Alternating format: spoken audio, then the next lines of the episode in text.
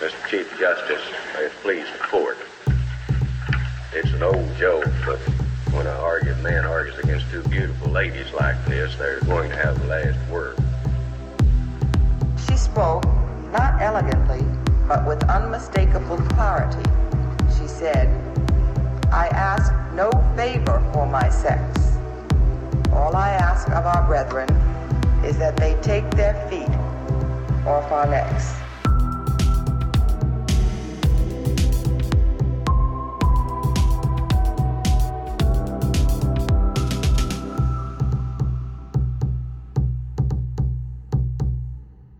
This is Strict Scrutiny, our new podcast about the Supreme Court and the legal culture that surrounds it. A podcast so fierce, it's fatal, in fact.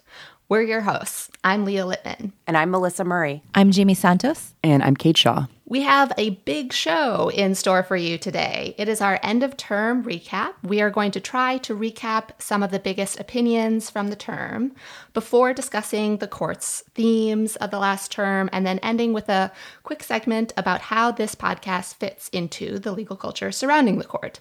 Obviously, this includes a 30 minute discussion of the court's Armed Career Criminal Act cases, just kidding, or maybe not. Okay, so we thought we would start with Department of Commerce uh, versus New York, the big census citizenship case. Um, so that was probably the most anticipated case of the term. It came down on the last day of the term. Um, so maybe I'll give a quick overview of the case, and then there's a lot to talk about. So we'll all kind of jump in on it. So here's the background. So early in 2018, the Trump administration announces that it's going to add a citizenship question to the 2020 census. And a number of states and groups immediately bring a challenge under both the Administrative Procedure Act and the Constitution. So the administration tells a story about how they decided to add this question tells a story both publicly and in testimony that Commerce Secretary Wilbur Ross gives to Congress. I mean, I should say the census is part of the Commerce Department, and so that's why the Commerce Secretary is at the heart of all of this. Um, so he tells a story, which is that DOJ requested the addition of this question, um, basically better to aid it in enforcing the federal voting rights laws. And there is a DOJ letter, basically to that effect. But documents and testimony that emerge in the litigation quickly suggest that Commerce was hard at work on this question months before it got the request from DOJ, basically from the beginning of the administration, and that Commerce actually asked DOJ to ask them to add the citizenship question. And it's pretty clear that inside the Commerce Department and the Census Bureau in particular, the experts were pretty unified in their position that it was a very bad idea to add this question, that it would drive down response rates uh, in, you know, and not in an even way, right? In particular in, in communities with high uh, immigrant populations. And that either way, it would hurt the overall quality of the census data. The point of the census is to count the population. This would hurt the results of that counting effort. Um, so, in this lawsuit in New York, the plaintiffs bring these arguments under the APA and under the Constitution. Um, and after a lengthy trial, the New York District Court, in an opinion by Judge uh, Jesse Furman, uh, rules for the plaintiffs on their statutory claims.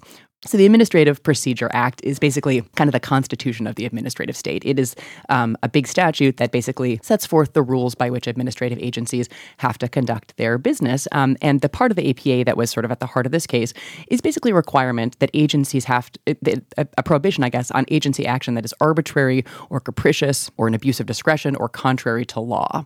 Um, and what that means basically is that agencies have a lot of discretion to make policy judgments, but they have to make judgments that are reasoned, that you know are based on evidence, um, uh, and they have to explain those decisions.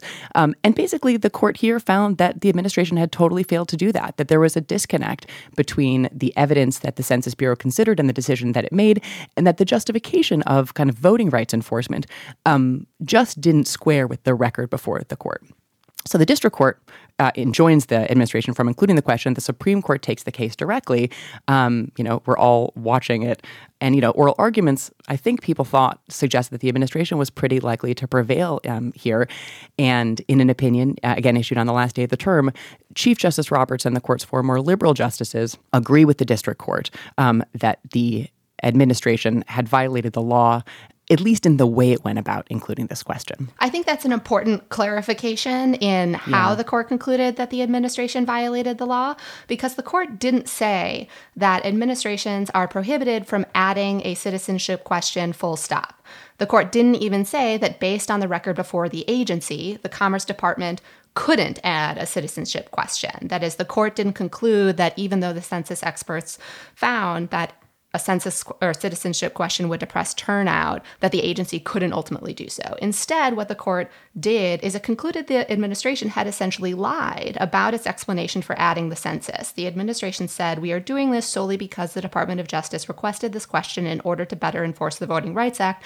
The court said, uh uh we just don't believe that. And so, hypothetically, a future administration, or perhaps even this one, could add a citizenship question to a future census. But the court said what you can't do is lie about your reasons for doing so. So, to me, that's the most important part of this opinion because this has been widely praised all over the internet and in public commentary as a huge victory for civil rights groups. And I actually think it's much more muted and cabin than that. This is not an overwhelming victory.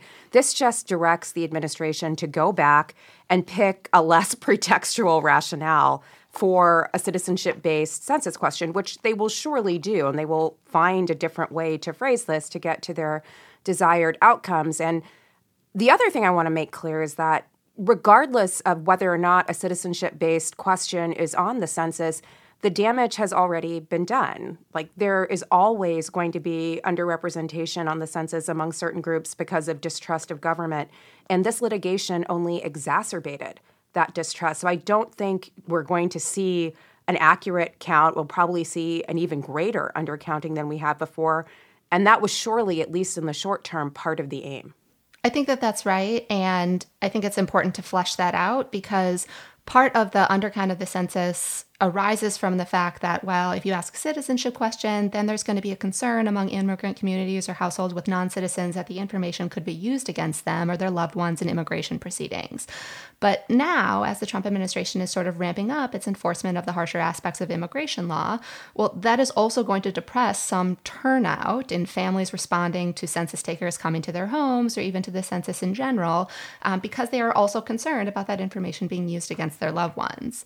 And you know, you raise the possibility of the administration attempting to add a citizenship question back onto the census. I think there's some uncertainty about their ability to do so this time around, only because. But not next time. Yes, exactly. I mean, I mean so 2030, I think it's wide open. I mean, 10 years later, but this did not foreclose that possibility of the future question like this. Yes, that's exactly right. Um, I think it's uncertain whether they could do so in the 2020 census, only because right. the administration has represented that they have to print the forms by July 1st. Now, the plaintiffs in this case have represented that actually the hard deadline is October. So it's hypothetically possible for the administration to attempt to come up with a new proposal to add the citizenship question within the next few weeks and then get the forms printed in October. But it's just not clear that that's going to happen or that they have the resources to do that in a legally valid way. Right. They need to be able to, to run a new process that would withstand judicial scrutiny, and surely whatever they produced would be challenged swiftly. And I'm just not sure. And you also have the step, separate constitutional litigation ongoing. There's a separate challenge to the addition of the question, um, unrelated to the case that was pending before the court. So I, I think, and you know, a lot would have to happen inside the Census Bureau even to generate a new proposal to include the question. Feels to me unlikely that they'd be able to do that in a way that would withstand scrutiny in time this round. Though I certainly take the point it could be possible in the future. It's also worth noting the there is this other corollary case going on in the District of Maryland, and it concerns the sort of smoking gun in the census litigation that was not part of the record before the court, but is surely part of the record before the District of Maryland. And this is, of course, the recovery of those cache documents from the Hofeller hard drive, which suggests that the census question was part of a longer strategy um, to use citizenship information to draw districts, um, congressional districts, state legislative districts. And so a shift from a population based model, which is what we have now, which counts everybody, to a model that only counts citizens. And in doing so, would shift political power from urban enclaves, which are traditionally Democratic, to rural enclaves, which generally vote Republican. So there's that going on as well. It was a big part of the Maryland case, not part of the case from New York, but again, very publicly discussed. Yes, and so Thomas Hofeller is a Republican redistricting specialist who was actually hired to consult in a number of the cases that eventually made their way to the Supreme Court this term. One of them is apparently the census case. And I think that that point you've just raised, Melissa, about the Hofeller files not actually being part of the record in this case is important because part of me wonders if the result in this case actually would have been the same if not for the completely coincidental discovery of the Hofeller files. Those files were only recovered because he passed away and his hard drive made their way to his estranged daughter. And if we hadn't uncovered all of this additional evidence that would have made the court look so completely even more ridiculous for upholding what the agency had done.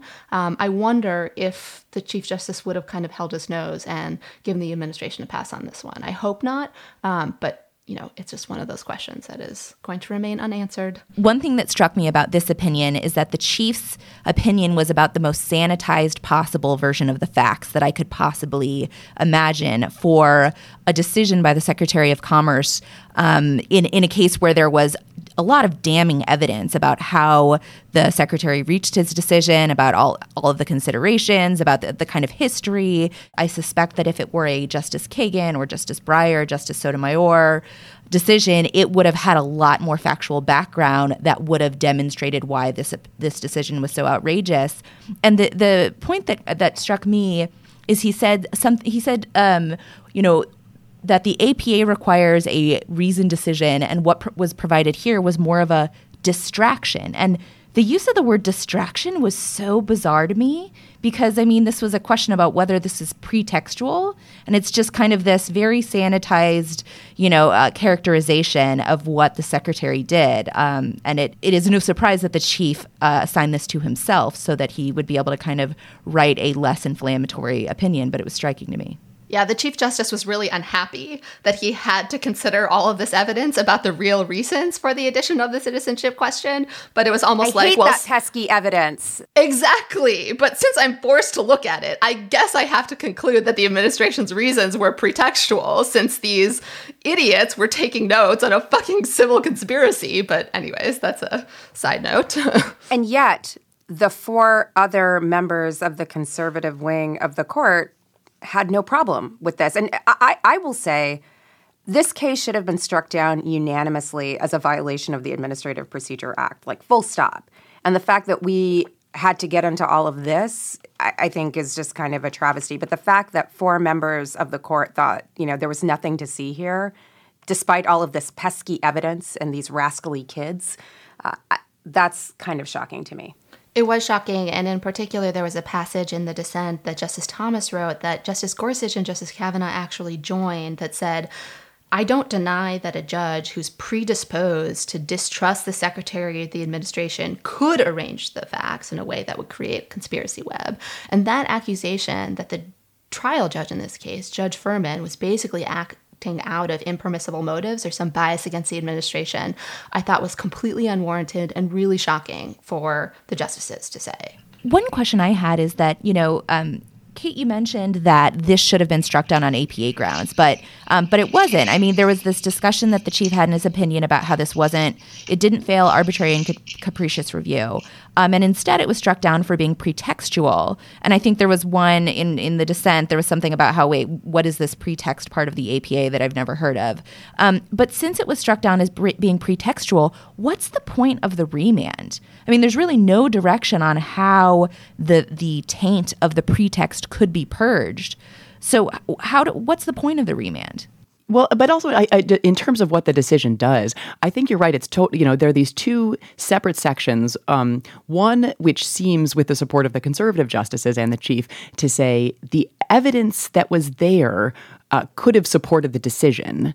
But then there's this other part that really is about pretext that's joined by the liberals that says, but the reasoning doesn't didn't sort of didn't stand. I think that's still an APA holding. It's just, uh, you know, I think it, it, it's a it's a confusing uh, task to try to reconcile those two portions of the opinion. Um, but I do think that this is that the suggestion is that this fails APA review because you know the the, the arbitrary and capricious standard has a couple of different components the decision needs to be based on evidence and it needs to be re, you know the, the, the, it needs to be reasonable so substantively reasonable and it needs to be reasoned right? So it needs to be explained. And i think what the chief is saying is that actually it, this could have been substantively reasonable but the reasoning is where the administration failed right? It did not it you know and it's sort of how those two things can both be true is a little bit hard to sort of get your head around um, but it does seem to be so that i think is why commentators thought well this is the invention of this new sort of pretext standard but i think it's just a different articulation of what is already in administrative law doctrine.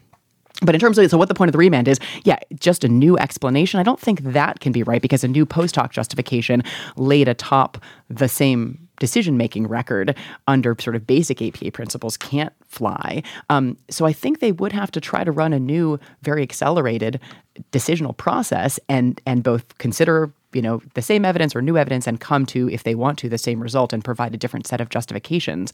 But i think because they'd have to do all that i just don't think that the clock sort of will allow it.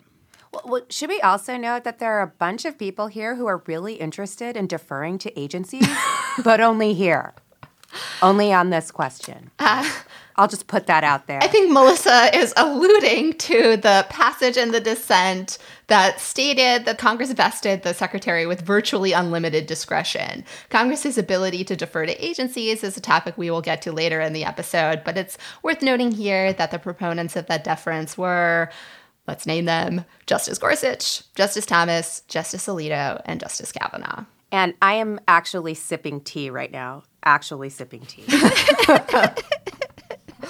so I think that that probably wraps up our discussion of the census. Um, just because we have a lot of big cases to try and get to. But we also wanted to briefly discuss the second big case that the court announced on its final day of the term. And that was the partisan gerrymandering case, Rucho versus Common Cause.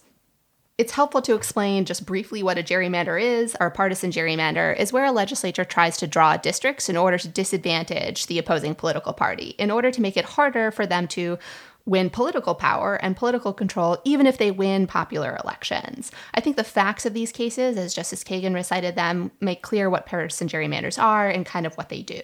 So these cases, there were actually two of them, arose out of North Carolina, where the gerrymander was against Democrats, and Maryland, where the gerrymander was against Republicans. As Justice Kagan recounted the facts in her dissent, what happened in North Carolina is that North Carolina had a Republican majority in its state legislature, and they decided to do some redistricting. And the main criteria that they adopted for their redistricting was, quote, partisan advantage. And what they wanted to do, they openly admitted, was to secure a system that would have Republicans maintain control of 10 seats and give Democrats just three, basically, no matter what happened in the election. And they basically achieved that. Um, in 2012, the Republicans won nine of the state's 13 seats, even though they received less than a majority of the vote. In 2014, they got 10 of the seats, this time based on 55% of the vote. And so they managed to lock in a system whereby it didn't really matter what the vote count was, they still won the same number of seats. Something similar happened in Maryland, and it's not even clear these are the worst partisan gerrymanders. I think the example of Wisconsin is really illuminating here. So in 2016, Republicans won by 150,000 or more votes in Wisconsin, and that gave them a 29 seat majority. In 2018, however, they lost by over 200,000 votes, and they still managed to retain a majority, this time of 27 seats. So, how legislatures draw districts can really affect the ability to use elections to maintain political control. And the issue in this case was whether federal courts can do anything about these partisan gerrymanders. And the technical question was whether Partisan gerrymanders are so called political questions. A political question is an issue where, even though there's a constitutional violation, it's left up to the political branches to remedy. The federal courts can't do anything about it. And in Rucho, by a 5 4 vote, the Chief Justice, writing with the four conservatives, held that partisan gerrymandering is indeed a political question. It is something that is left just to the political branches to resolve. So it's also really important to note that this question of partisan gerrymandering is one that has vexed the court for a really long time. The court resolved the issue of racial gerrymandering, which is drawing districts along lines that disadvantage particular racial groups, but it's never been able to identify a working standard for determining when a partisan gerrymander has gone too far and is tipped into unconstitutionality. Uh, last term in Gill versus Whitford, the court seemed to be casting about again for a workable standard. Ultimately, it could not find one, and it punted that case back to the lower courts on standing grounds. That was when Justice Kennedy was on the court, and Justice Kennedy did seem really amenable to the idea that there could be a workable standard that the court could adopt going forward. He just didn't know what it was. The departure of Justice Kennedy from the court, I think, really is a major part of this case and really shows how the personnel of the court can shape decisions. with him gone and replaced by a new justice, Justice Kavanaugh, suddenly it doesn't seem like there is someone who's pushing to find that workable standard. But instead, this becomes a question of non justiciability or justiciability, and the court ultimately determines that this is a non justiciable political question. There is no workable standard that could be identified, and this is not something for federal courts to be involved in. One thing that struck me, though, about um, the entrance of Justice Kavanaugh in the court is that during the argument, at least in the Maryland case, he was very critical um, of of Maryland, of the Maryland legislature for what it did. I mean, he was, you know, spouting out specific municipalities and areas and talking about, you know, the area beyond the bridge and and I mean, he knew exactly the areas where everyone was talking about. And so I think that there were some folks who thought he might be more sympathetic to the idea of a partisan gerrymander being um, extremely problematic uh, at the least, if not unconstitutional. That just didn't turn out to be the case. Yeah, and I think people also thought that just as a legacy matter. So the last really big um, partisan gerrymandering case in 2004, Vieth, was this kind of weird 4-1-4 case in which four justices said, yeah, these should be justiciable, and four said definitely not. And then Justice Kennedy wrote an opinion that seemed to say there might be a theory out there, we're not sure what it is.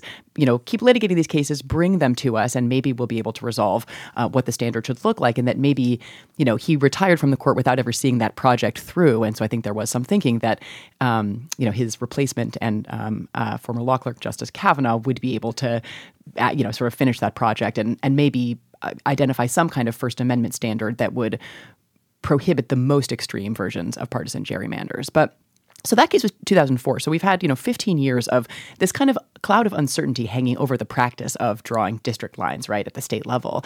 And as Leah said, this case just slams the door shut in terms of federal judicial review of these kinds of gerrymanders. And even with this cloud of uncertainty, right, this idea that there might be some conduct that goes too far, legislatures have engaged in pretty aggressive gerrymanders, right? So I think now, without any fear that they're going to be uh, restrained by the federal courts, you know, anything goes really. So I think we could be looking at a future you know, we'll talk about the, the, the, mechanisms for potentially responding to gerrymanders that, that the chief identifies in a minute, but in, at least in terms of federal judicial review, um, you know, the, eh, the, I think that there's there there now it's going to be the absolute wild west in terms of partisan gerrymanders um, in a way that we haven't even seen before. I think that's an important point because Justice Kagan responded to the majority opinion, Justice Kagan wrote the dissent, and she said the majority is basically shrugging its hands and saying partisan gerrymanders are fine because we've had them for a long time and we've been okay. And one of her points was that look, the court has never blessed partisan gerrymanders, had, has never given legislatures uh, free pass and said, go ahead and do whatever you want. And once that happens, then there's reason to think that partisan gerrymanders will be worse, particularly when you add on advanced programming and technology that can help legislatures draw more draconian and effective partisan gerrymanders that will even further reduce the democratic responsiveness of elections. And I think that one thing that Justice Kagan, that really bothered Justice Kagan and, and, and troubled me as well when I was reading the uh, majority opinion is, you know, there are cases where there might be a, a, a, difficult line to draw. Is this too far? Is this not too far? Um, but does does that mean that because there might be difficulty in line, line drawing in close cases, that we shouldn't have a line at all? Um, th- these cases are not close calls. And I don't think anyone, even in the majority, said that this is not troubling or that this wasn't just a blatant um, partisan gerrymander. Um, but why should we just completely uh, abdicate our responsibility because some cases that aren't before us might be difficult? Well, that was also, I, I think that was Kagan's point. Um, you know, we draw lines all the time on really close questions. And this is just another one of those. And to take ourselves out of this is an abdication of duty. And I think she also notes the circularity of the majority's logic. This is a problem created by political branches, and they have ultimately left it up to the political branches to resolve, which is a little bit like asking a burglar to recover the items she burgled and put them back. I mean, to make a burglar responsible for remedying the burglary. And I'm kind of with her on this. This decision doesn't make a lot of sense to me. It's such an emotional dissent. I mean, when you think about this idea of demosprudence and using dissents to sort of publicly signal things, there's a lot of public signaling going on in this dissent from Justice Kagan. A lot of public signaling to state legislatures, to like the ball is in your court and we need you to be better than you have been on this issue before and kicking it to the people. Like, we need you to mm. really get in there and demand more from these legislatures and, and more from us.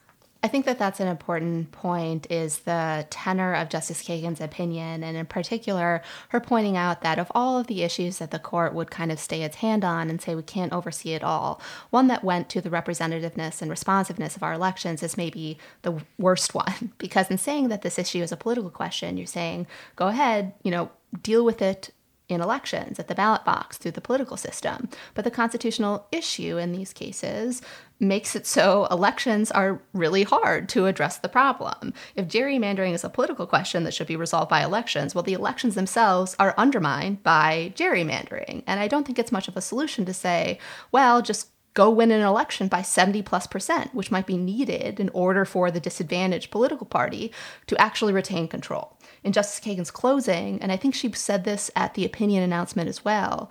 Um, she said, with respect but deep sadness, I dissent. And she just repeatedly emphasized how partisan gerrymandering is hostile to our very system of constitutional democracy. It debases and dishonors our democracy. It encourages a politics of polarization and it may irreparably damage our system of government. Her dissent is incredibly powerful and I think is really one for the ages. Yeah, no, that's right. I mean, and, and she makes the deep point that whatever sort of views we might hold about the role of courts in a democracy, it does feel as though unblocking stoppages in the democratic process is something that really only courts are situated to do effectively. And so it feels somewhat disingenuous for the Chief Justice. You know, he sort of nods to the the anger and unhappiness a lot of people feel with the results of partisan gerrymanders. He says, look, you know, it leads to results that reasonably seem unjust. He says, but, you know, just because courts can't solve problems doesn't mean there aren't other mechanisms that people might utilize. And so he points to state law claims that can be brought, state constitutional amendments, um, the creation of independent redistricting commissions. But for exactly the points that we've been discussing, um, most of those require the sort of mechanisms of democracy that Justice Kagan, I think, demonstrates, if not broke, you know, sort of permanently broken through gerrymandering, certainly skewed and distorted through gerrymandering. And so, so that I think that it's it it feels, uh, uh, you know, somewhat potentially disingenuous. And then the other thing is, you know, so so independent redistricting commissions, I think, are a, a, a great potential answer but the court has come, you know, the court in a 5 4 decision in which the Chief Justice wrote the dissent only a few years ago came very close to holding that independent redistricting commissions themselves are unconstitutional. And um, I hope that's not something that would be revisited with a changed composition on the court. But Justice Kennedy was in the five justice majority in that case. So, you know, I, it's not inconceivable the court could revisit this question and find that that other mechanism the court points to, um, in fact, isn't available either. Don't worry, Kate. Justice Gorsuch and Justice Kavanaugh have a deep respect for precedent. They would never overrule anything. Sure. So one mechanism that you you mentioned briefly, um, and that the chief talked about, um, is something that Leah, your judge, would really love um, talking about state constitutions. And, and my question is, you know, why why isn't that the answer? You know, there are state constitutions that can be interpreted different, differently than the federal constitution, um, and state court. Why aren't state courts a viable mechanism to address some of these concerns? I, I suspect one answer is a lot of state courts are um, subject to election. Um, so judges are popularly elected or subject to retention elections. But why isn't that a reasonable answer? Part of it is what you suggested that the defects in the political process might undermine state courts' ability to actually remedy these violations. For example, if a gerrymandered election skews the results either in the winner of the political process who appoints or retains the justices on the Supreme Court or in electing the justices themselves. But what Justice Kagan says about this potential solution is that it undermines the very premise of the majority opinion, which is that there is no workable standard and that it is beyond the capacity of judges to actually develop a standard to remedy these partisan gerrymanders. Because if state courts can do it using provisions of state law and develop tests to determine when partisan gerrymandering has gone too far, well, then federal courts can do it as well. So reliance on state courts suggests that this is something that can be remedied through the courts. Yeah, the unworkability point struck me very strange uh, because usually unworkability is a reason for overruling prior precedent. Like usually, usually you actually have to try to make it work before determining that it is unworkable. Um, so I thought that was uh, quite strange. I guess one other question I had, and this is maybe um, a, a kind of depressing question, is does this decision actually make that much of a difference? And I guess here's where I'm going with this. You know, Justice Kagan and, and many of the courts that have looked at this would have applied a, a three part test. Look at what's the purpose, what's the effect, and then is there a causation um, between the purpose and effect on the redistricting? And so if the the only reason why it's so easy to prove purpose, uh, a partisan purpose, is that courts are waving or the the legislatures are waving their hands and saying, "Hey, we're doing this to be a, to do partisan gerrymandering." And they're doing this cuz they want to show they're not racially gerrymandering, but they're saying, "We're doing this cuz we want more Republican seats. We want more Democratic seats." If Justice Kagan's test had applied, wouldn't all these state legislatures just kind of hide what they were doing uh, in, a, in a more effective way? Does this actually make a difference? I think that would just depend on how courts actually apply the purpose part of the test. It's certainly true that in claims like racial discrimination, for example, the modern court has been deeply hesitant to conclude that government uh, decision makers are discriminating on the basis of race, absent kind of this smoking gun evidence where they concede that they are discriminating on the basis of race. But a sensibly applied purpose test could certainly come to the conclusion that legislatures are acting for partisan purposes or acting to discriminate on the basis of race, even absent that smoking gun direct evidence.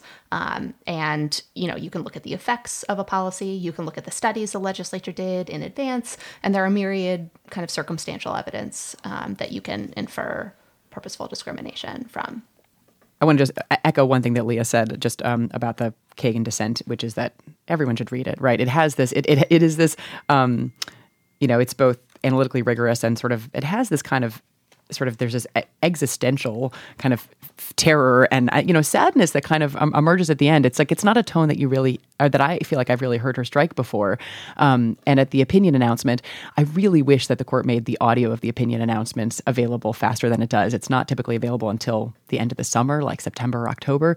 But at the end, when she does say you know, she says, um, with respect but deep sadness, her voice sort of starts to crack, and she says, Justice Ginsburg, Justice Breyer, Justice Sotomayor, and I. She names her colleagues, um, and um, it was just like a really wrenching moment, just in the press room, and I think probably in the courtroom as well.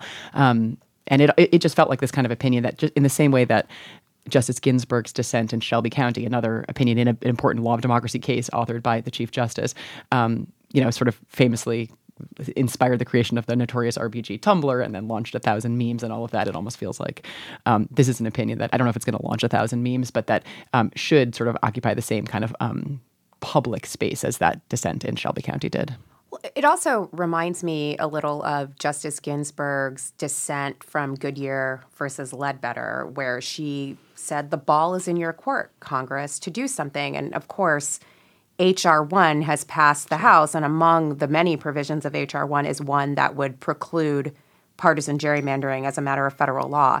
The difference, of course, is in this political climate, HR 1 has zero possibility of being passed by both houses of Congress. And so it is a bit like screaming into the wind. But I think this is an opinion that's not necessarily for Congress, but maybe for all of us. Mm-hmm.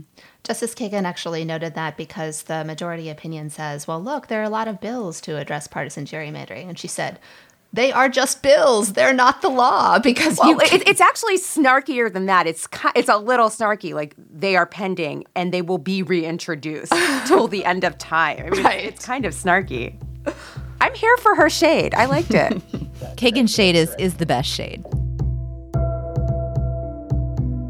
So, on that note, maybe we can proceed to term themes. Kagan Shade is a term theme. that actually might come up a few times.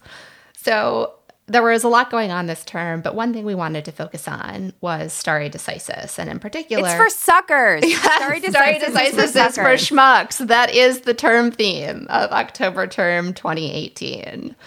In several cases, the court was asked to overturn precedent, and when it was asked to do so, it often did. And some of the justices offered their own theories and modified theories of stare decisis. So we thought what we would do is just briefly walk through some of the opinions in which the court was asked to overturn precedent before unpacking what stare decisis is and noting some shifts in the court's approach and some justices' approach to stare decisis over the course of the term. So, just going to rattle them off so you can get a sense for how often this issue appeared at the court. In Gamble versus United States, the court was asked to overturn the separate sovereign doctrine of double jeopardy. That doctrine allows the states to prosecute you after the federal government does, and vice versa. In that case, court said, we're going to stick with separate sovereign doctrine. Another case was Knick versus Township of Scott. This case was about takings claims and specifically whether a would be takings plaintiff, someone who wants to challenge the taking of private property, has to challenge that taking in a state inverse condemnation proceeding and seek compensation for the state before they go off to federal court. The way a takings works is the Constitution doesn't prohibit the government from taking private property. It just requires or prohibits them from taking private property without providing just compensation. So, what the prior case had required was for litigants to seek compensation in the state court proceeding before going off to federal court. In Knick, the Supreme Court overturns that prior case, and it was authored by the Chief Justice. That was just one of them. And then there was Franchise Tax Board versus Hyatt. This case involves state sovereign immunity. Specifically, can you sue a state in the court of another state? Here, too, the justices elected to overturn their prior precedent in a 5 4 decision authored by Chief Justice Thomas with the four liberals. Oh, God. Justice Thomas. Justice Justice, Thomas. Thomas. No, don't, don't promote him, please. Wait, what did I say? Oh, Chief Justice, Chief Justice Thomas. Honestly, the Three way the people court is going with stare decisis, they might as well. um, uh, in an opinion authored by Justice Thomas, the court overturned its prior precedent in Nevada versus Hall. So now you can't sue another state in another state's court. Um, then in Herrera versus Wyoming, the court addressed the survival of tribal hunting rights.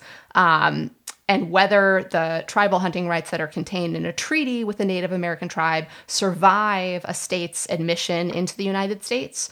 And there, the court, quote, made clear what was evident in a prior opinion, while another previous opinion was not expressly overruled. The court said, eh, it just retains no vitality. And so repudiated another prior opinion.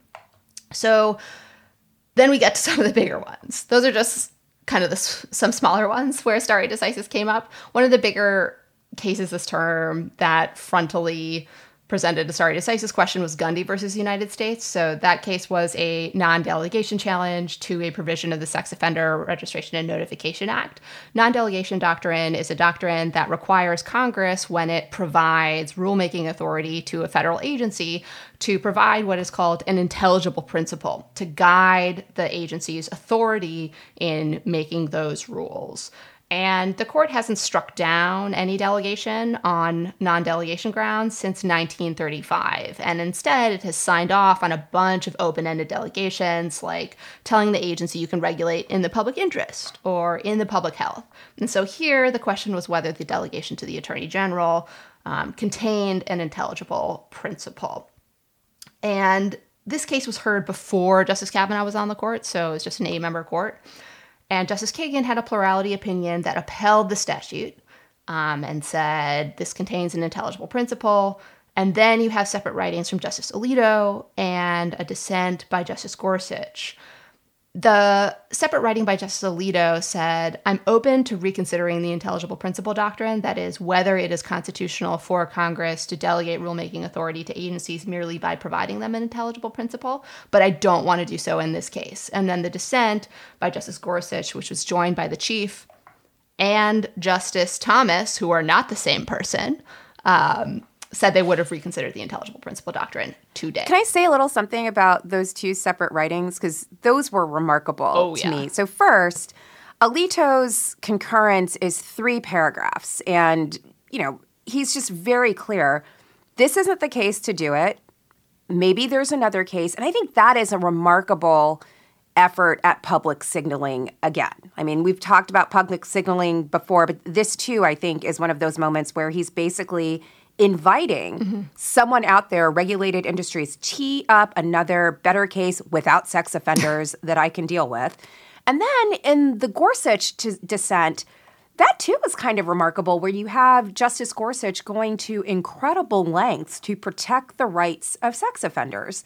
Um, sort of a weird optical moment, but these are strange times. And apparently, his interest in getting rid of the non delegation doctrine or upholding the non delegation doctrine and getting rid of the administrative state overrides his interest in getting rid of sex offenders. But these two writings I thought were among the most remarkable, just in terms of their effort to signal to outside groups that we're open for business on this question. I actually thought that all three of the opinions in this case were kind of remarkable. I mean, so the, the case was about it was a, a someone who had not registered um, uh, as a sex offender, which under the attorney general's um, I think is it regulations he was required to do, um, and it was and and so since he didn't do it, then he was arrested for not registering as a sex offender, and then he was convicted of that crime. Is that right? Yeah, I think it was a question because he had been charged and convicted as a sex offender before the law went into effect. So the real question was, what would happen to those who were determined to be sex offenders before this law required notification? And the law left the attorney general basically with discretion to make decisions about those people who fell into that category. And, you know, Justice Gorsuch talks about that. You know, they're they're living in a kind of legal limbo. Like they, they don't have a clear understanding of their rights. It's all subject to the discretion of one individual, and that may change depending on a change of administration. So again, this idea that agency deference trumps the rights of the little man. And in this case, the little man is someone who's been a judge, a sex offender. Right. And so in this case, you have the you know the liberal justices or the so-called liberal justices um, basically the united states won in a criminal case by winning over all four liberal justices and losing the conservatives i mean that's kind of stunning if you think you know if you look at results and how results usually line up all of the liberals said no kind of you know screw the criminal.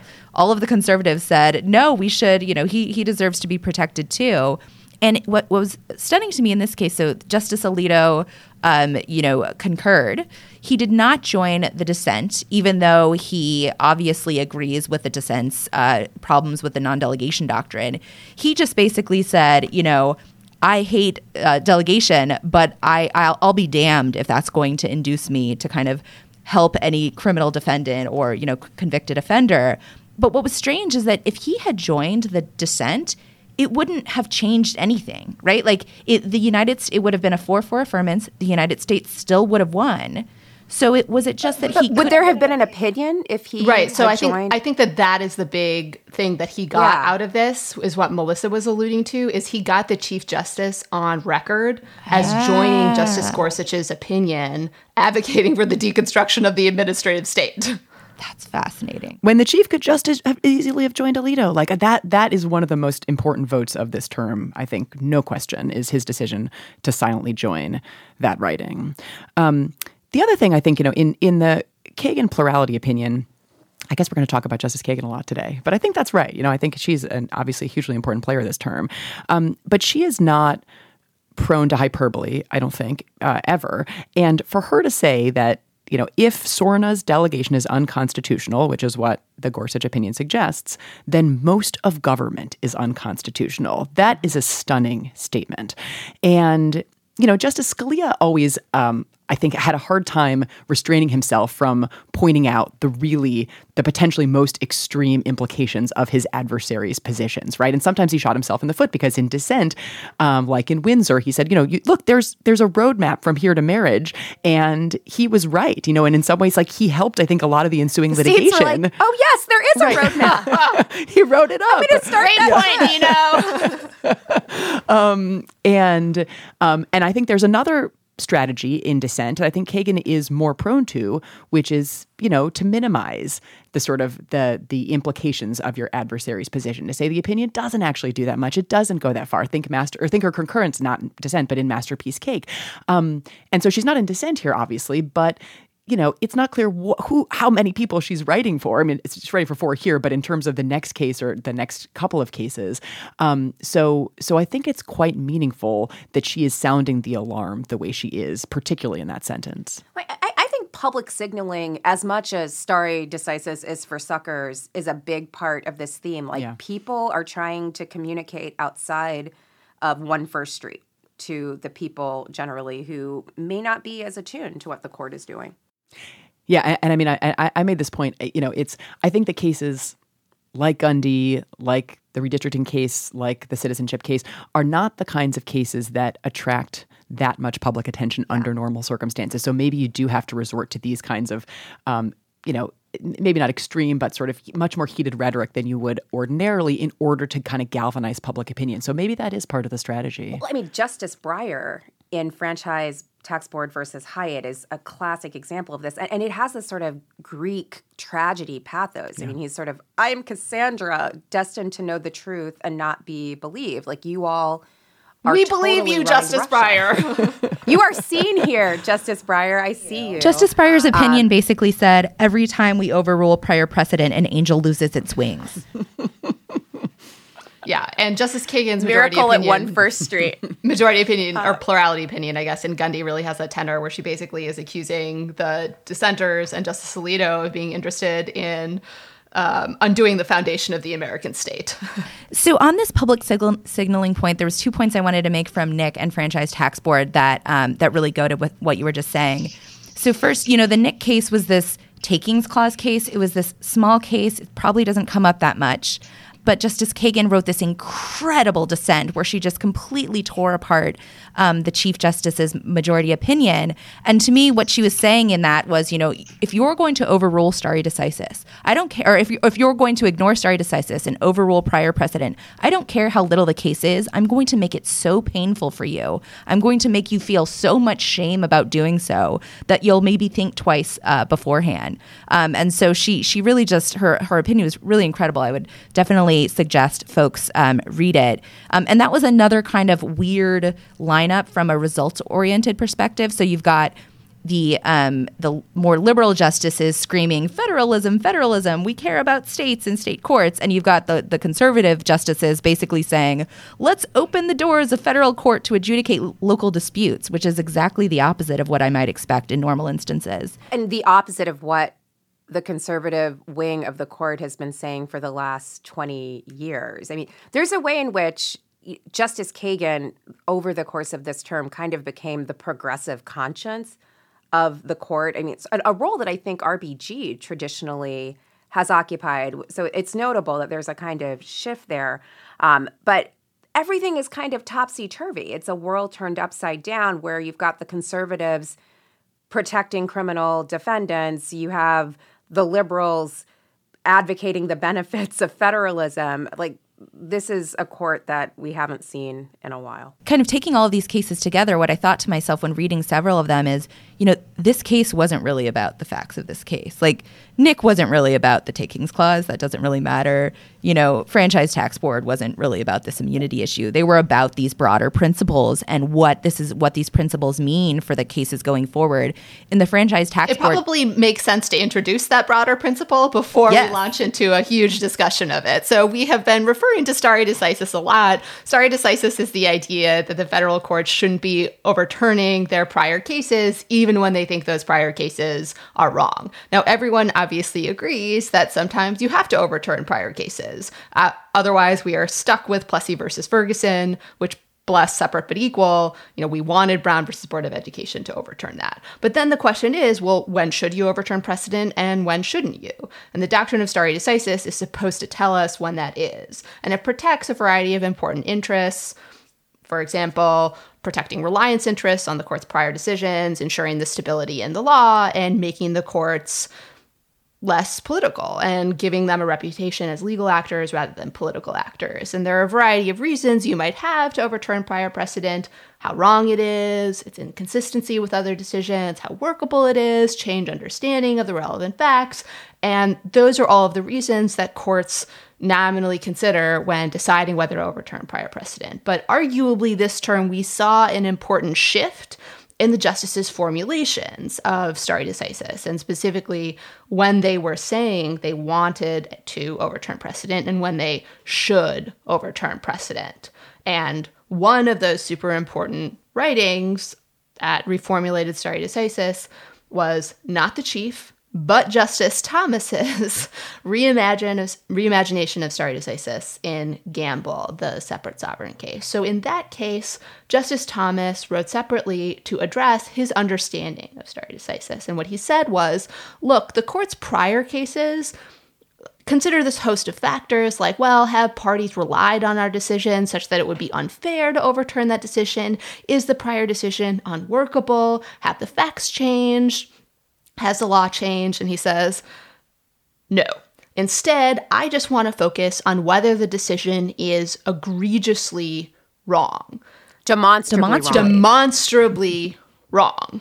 If the decision is demonstrably wrong, well, then stare decisis doesn't require me to adhere to it. But if it's only just wrong, well, then stare decisis would require me to stick to that. It actually goes further than that. If if a decision is demonstrably erroneous, Justice Thomas says that the court has an obligation to overturn it. And I, I think this is really, really important because it not only is reformulating the doctrine of stare decisis, it's calling into question the last real precedent where the court articulated standards for overruling a case. And that, of course, was in 1992's Planned Parenthood versus Casey. So everyone has been talking about how it's very likely that Roe versus Wade will be overruled. I think it's actually more important to think about the court taking aim at Casey because Casey not only upholds Roe and Roe's articulation of a woman's right to choose an abortion, it actually enunciates a clear set of factors that the court has to go through and think about before they actually overrule a case. And Justice Thomas in many of his writings this term, where he's sort of questioned or been skeptical of the principle of stare decisis, has pointed to Casey repeatedly. And Casey is not just about abortion, it is also about this procedural effort on the court's part. What kind of steps do you have to take before you can actually overrule something? And he's saying, you don't have to go through this analysis at all. All you have to know in your heart, in your mind, is that this was demonstrably erroneous and you have an obligation to do something about it. And what's interesting about this demonstrably erroneous standard is that th- by reading his opinion, I kind of got the feeling that by demonstrably erroneous, he just meant that he disagreed with it. So he said, you know, if it goes either way, if you're not sure, then obviously we won't overturn it, you know, but I got the sense he just meant if it's wrong, as if that's actually there's generally consensus about whether something is wrong or not. I mean, so many of these decisions are not unanimous. So that demonstrably erroneous standard is very strange to me. I mean, I do think it's important to keep in mind that was not a majority opinion. However, if you look at his majority opinion in franchise tax board, mm-hmm. the stare decisis discussion is two paragraphs, maybe. And it was basically something like, the prior decision was really wrong and so we're we are going to change our mind now and there's not a lot of reliance interest and there's not a lot of reason not to change our mind so let's go for it so you know while yes gamble was yeah. not a majority he kind of applied that reasoning in, in franchise tax. Yeah, so his majority yeah. opinion in franchise tax board versus Hyatt gave four reasons for overturning Hyatt. The first three were it's wrong, and it's wrong on a few different dimensions. And the last reason was, yeah, there's some reliance interest, but eh, we're not convinced. And that was a majority opinion. And then we also saw some other justices channeling this idea that it's okay to overturn precedent when that prior precedent is really wrong. So, for example, we've talked about the Chief Justice's opinion in Knick um, versus uh, Pennsylvania. And in that case, the majority opinion says, look, our prior case was not just wrong. Its reasoning was, quote, exceptionally ill founded. That is, it's not just wrong, it's really wrong. And then an oral argument in Franchise Tax Board versus Hyatt, you have Justice Kavanaugh asking a question about, well, what does stare decisis mean? And we're going to play that clip here because it also channels this idea that it's okay to overturn precedent when that prior precedent is not just wrong, but really wrong. But the, the question is how we figure out what the compelling reason is. And that's very difficult. And um, you say nothing has changed. That's true in a lot of cases where the court has nonetheless overruled a prior decision.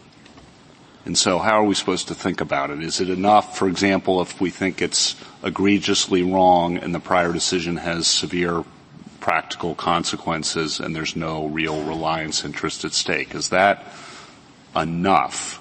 How to apply that to a particular case is hard, but what, I just said in terms of egregiously wrong, severe practical consequences, no real reliance, is that enough?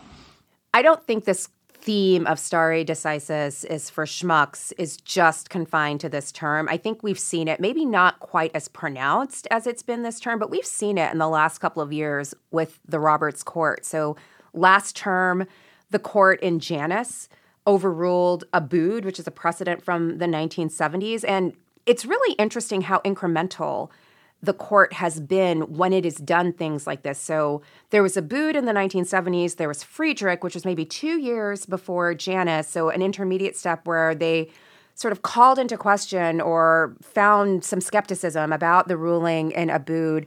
And then in Janus, there's the death knell, and now it's over. And we told you it was over because we already questioned it in Friedrich a couple of terms before.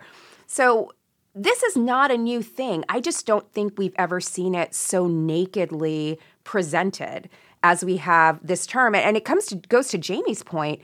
What is consensus? Consensus seems to be five. Yeah, the demonstrably erroneous standard um, just it just seems kind of breathtaking in its hubris, right? It is literally my my view and maybe the view of four others if I can amass a majority. And you know, it just disregards the uh, the kind of aggregated wisdom of you know, typically these cases involve not just the majority that hands down the case, but um, a number of intervening majorities that have relied upon and lower federal courts and litigants. And so you know so so it sort of rejects um, the, the, the potential wisdom of any other players right in this sort of constitutional system but you know five people on the current supreme court. And in a way i do feel like the theme of sort of signaling and then actually in some ways moving away from deferring to administrative agencies is is thematically linked to this kind of creation of you know sowing doubt in the power of stare decisis which is just it's hubris right? It is it is this aggregation of power right sort of to the court um, and um, a rejection of the kind of decision making uh, authority and wisdom of all other players, whether that's previous justices or administrative agencies. And it is the court and the court alone and five members of the court uh, that knows best. I also think that the the decisions this year that you saw, you know, some concurrences, some dissents that were inviting people to bring other cases that would offer the court the opportunity to overturn prior precedent that is, you know, directly attributable to what happened before Janus. So Janus was this um, labor law case about whether um, a, the state governments could require all employees to pay uh, union dues, essentially, even if they're not part of the union, agency shop fees. And what had happened, as um, you mentioned, you know, there was this 1970s decision, said that's constitutional, no problem. And then there was this case, Harris versus Quinn, in probably 2011, 2012, that wasn't about this issue at all. And Justice Alito wrote this gratuitous um, uh, it was either a concurrence or, or, part of a decision that said, oh, by the way, this whole agency shop fees thing might be unconstitutional. Why don't you? Uh, why don't some people bring some lawsuits about it?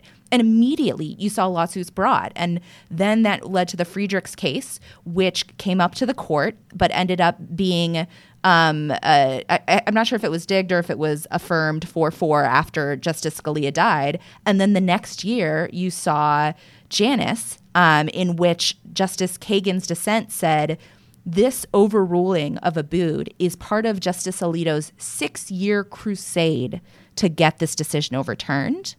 Um, and so I think that what you're seeing is a lot of that. You know, basically, Abood was, uh, was the brainchild for inviting people to try to overturn prior precedent. And you're just seeing it happening more and more. Um, and in the, the franchise tax board decision, it's interesting. The only case that Justice Thomas really cites when talking about stare decisis is Janus. And it, I feel like that's a little poke and then in discussing stare decisis in his dissent, Justice Breyer cites only Casey, which I feel like is also a little poke and a you know a big signal to the public and and to the to the other members of the court. I think it was the Chief Justice who authored Knick that, you know, cited Janus for the court's standard on stare decisis. And that decision really does, I think, provide a roadmap for how the court might undermine and then eventually overrule some other precedents um, in the near future. Um, we've kind of been talking around this, so maybe it just makes sense to go here now because it feels like a lot of the stare decisis discussion is almost shadowboxing around Roe. Um, and we also got a separate writing this term that made clear that the future of a Roe and some of the course related cases are very much on the justices' minds, including the justices who have been offering reformulated formulations of stare decisis. Melissa, did you want to talk about Justice Thomas's concurrence in Box? Sure. Let me set up Box a little bit. So, Box versus Planned Parenthood is a case coming out of the Seventh Circuit that deals with two provisions of an Indiana law that was signed into law by then Governor Mike Pence. Obviously, Mike Pence went on to greater things, but this law remained in Indiana. The first provision we might actually think about as a non discrimination provision, which says that you cannot have an abortion if you are doing so solely for the reason of sex selection, racial selection, or you are trying to terminate a pregnancy because of a disability. Um, and there's an exception in the law for disabilities that will lead to the death of a child born within three months of the birth. The second provision is one dealing with how fetal remains are disposed of. And traditionally, uh, fetal remains would be incinerated alongside other kinds of surgical waste. But this law actually requires abortion providers to dispose of them via cremation or burial, um, the same way you would deal with a human body upon death. So, I, I, just want to note that I think both laws are about imbuing the fetus with attributes of personhood. I mean, the fact that the fetus is subject to non discrimination protections and then subsequently subject to the same kind of funereal rights that humans would have. So, again, part of a larger campaign um, to limit abortion by uh, imbuing the fetus with these personhood aspects. The case um, was, enjo- the laws rather, were enjoined by a lower court and then those injunctions were upheld by the Seventh Circuit, although one judge, Judge Manion, issued a really stinging concurrence to the majority opinion saying that he was joining it, but only because he had to, because the court's settled precedent required him to. But if this precedent wasn't here, I might have more options to do what I really want to do here. And so then, of course, it goes up to the court. And the question is whether the court will grant cert to hear a challenge to both of these provisions. Um, the court decides to grant cert on the disposal provision and it finds that the disposal provision is actually fine and it upholds it on rational basis review, not the undue burden standard that Planned Parenthood versus Casey requires because Planned Parenthood of Indiana and Kentucky didn't actually argue the undue burden standard in that case. Um, it said that it was, as a matter of rational basis, um, unable to stand constitutional scrutiny. It then turns to the non discrimination clause and says that it's not going to grant cert on that portion of the law and, in fact, allows the injunction to stand. That's what prompts this stinging concurrence from Justice Thomas, who says that the court at some point is going to have to take up this problem of eugenics abortion.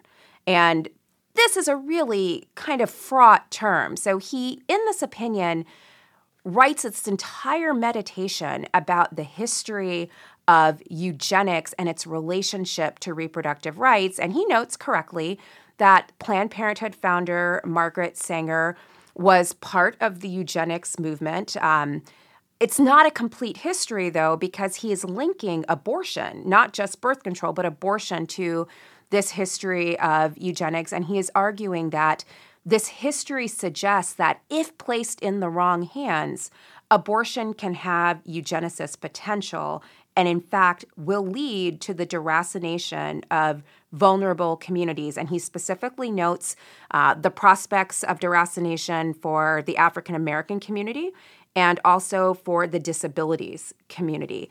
And this is such an interesting opinion as a substantive matter, also a jarring opinion, because one, the history that he is offering is really incomplete. And he cites a number of different historians who have written about this, including Adam Cohen, who then went on another podcast, Dahlia Lithwick's Amicus podcast, to issue a rejoinder like this is not what my history said like i actually offered a complete history of the eugenics movement and justice thomas sort of selectively cherry picked this history um, so so it's not clear that it's correct history which is quite interesting what i think the real thing that's going on here for justice thomas is is that this is an alternative theory for further limiting abortion, and it is one that may be more palatable among certain groups that have been less receptive of abortion opponents' efforts to hinge laws restricting abortion to ideas that they are promoting maternal health or the interests of the woman. That has sort of fallen on deaf,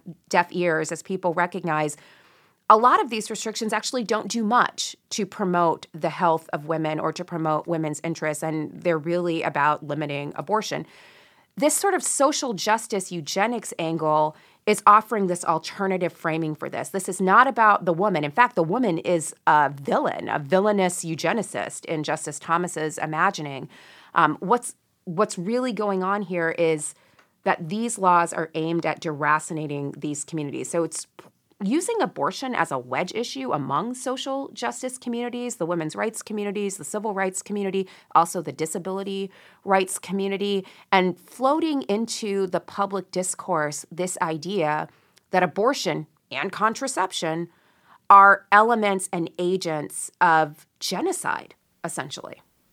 I think that's an important aspect of what his opinion does is it inserts into the public discourse this discussion where people are now talking about the relationship between abortion and eugenics or between birth control and eugenics. And that is definitely part of what that opinion um, was trying to accomplish and did accomplish. You mentioned Adam Cohen going on Dahlia Lithwick's podcast to discuss the relevant history. He also wrote a piece in The Atlantic um, indicating the different ways that Justice Thomas misused his history that he had recounted about the history of, of, the eugenics movement and its relationship to birth control. And one important point that he made was, you know, you were noting, Melissa, that in Justice Thomas's telling, the women seeking abortion are the eugenicists. But I think what Adam suggested is that when you look at these two different sets of cases, you know, what unites them is you know the state trying to determine who can have a child and when so in the abortion context it is the state telling a woman you have to have a child in the eugenics context it is the state telling a woman no you can't have a child and that withdrawal of autonomy he said is part of what should trouble us about these two different sets of laws you mentioned, Melissa, that it was a jarring opinion. I think you don't have to read any further than the second line of the opinion to see that it's going to proceed that way. It starts by saying Indiana law prohibits abortion providers from treating the bodies of aborted children as uh, infectious waste.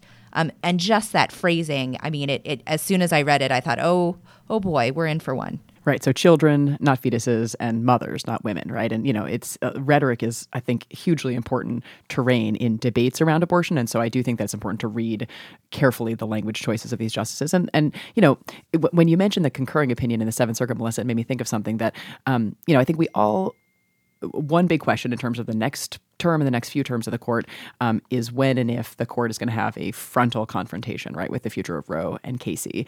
Um, and I think we've all been assuming that there is some chance that it might not be for a while, right? That it could be the case that these extreme state laws, you know, bans or, or near bans on abortion are obviously unconstitutional, and any federal judge anywhere in the country, no matter uh, what president appointed them, will so find, right, when there are challenges brought.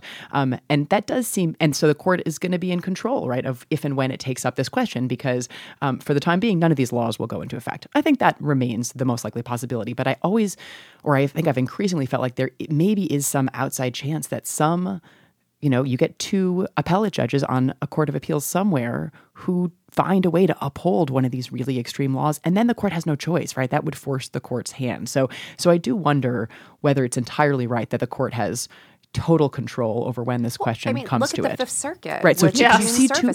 Could you see? But I mean, could you see two judges on the Fifth Circuit if if a state, you know, I mean, not just close Have has you all read the clinics Jim closed, Ho's opinions? right? So so so not just a trap law, but a tro- but a but a ban. Um, could you get two Fifth Circuit judges to uphold not just an extreme trap law, but a ban, and then the court has to take it up. So it might it might be the sort of thing that that happens faster than we might imagine, and that the court might prefer. In fact, well, it's also there are so many precedents on the table here. I mean, I, everyone keeps talking about Roe. Roe was essentially gutted by Casey. Mm-hmm. The only thing that really remains of Roe is this articulation of a right to choose. Um, Casey is really where all the action is which I think is why you see Casey, sh- like they're shadowboxing with Casey in so many of these opinions, which are about other things like sovereign immunity and the administrative state. Um, and then there's also Whole Women's Health, which was decided just in 2016. It actually provides more teeth to the Casey standards and puts the onus on judges to interrogate these state rationales for restrictions to abortion. And you see lower courts, as Leah has written about, um, basically ignoring it. The mm-hmm. Fifth Circuit which had the case in Whole Women's Health that went up to the court.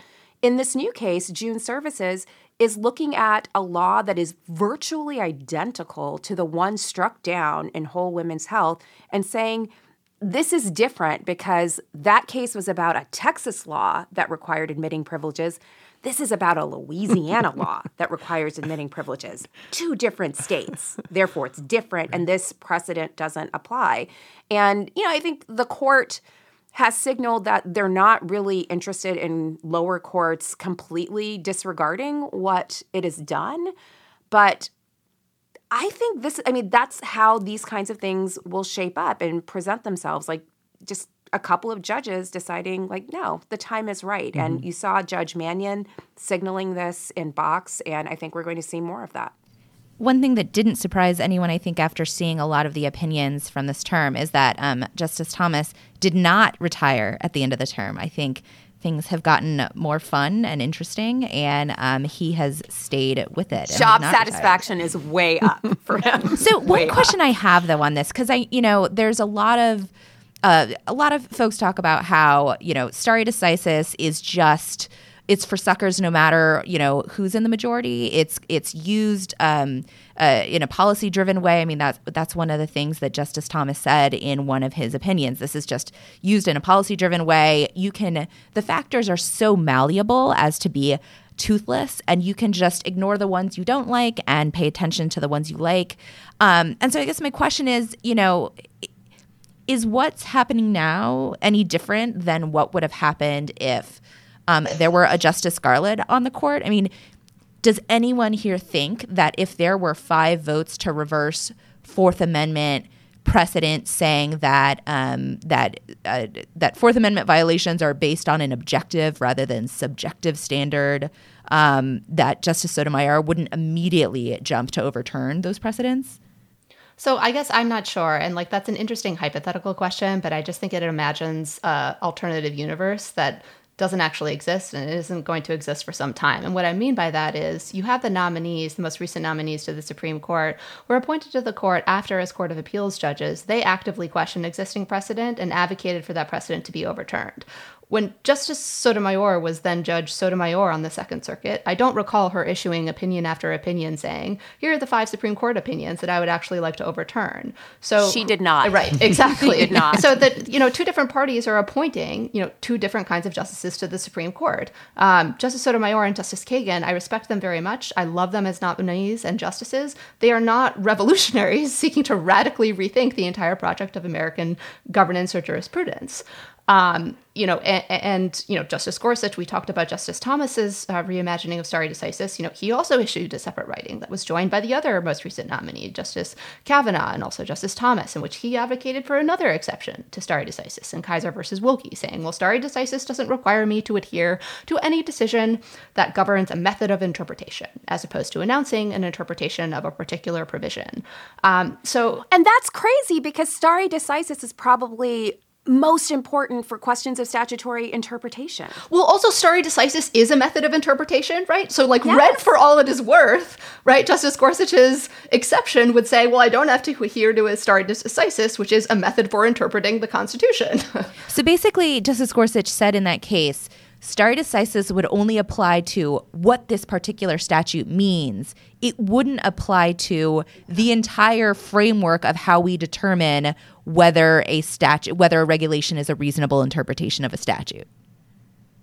right? Like basically it says the legal test that's created by an opinion may not enjoy stare decisis, only the very specific narrow holding of that opinion. Is that pretty much right? I think that that's right, although it's such an ill-defined exception that you know we don't really know what it means until they get to uh, go to apply it. Um, but just to it, kind of circle back on this question, you know, you get a sense of the different justices' attitudes towards stare decisis not only in their writings but also in the questions that they ask at oral argument. And I wanted to play this quick clip from Justice Gorsuch in Herrera, one of the cases where the Supreme Court overturned a prior precedent, where he's just like.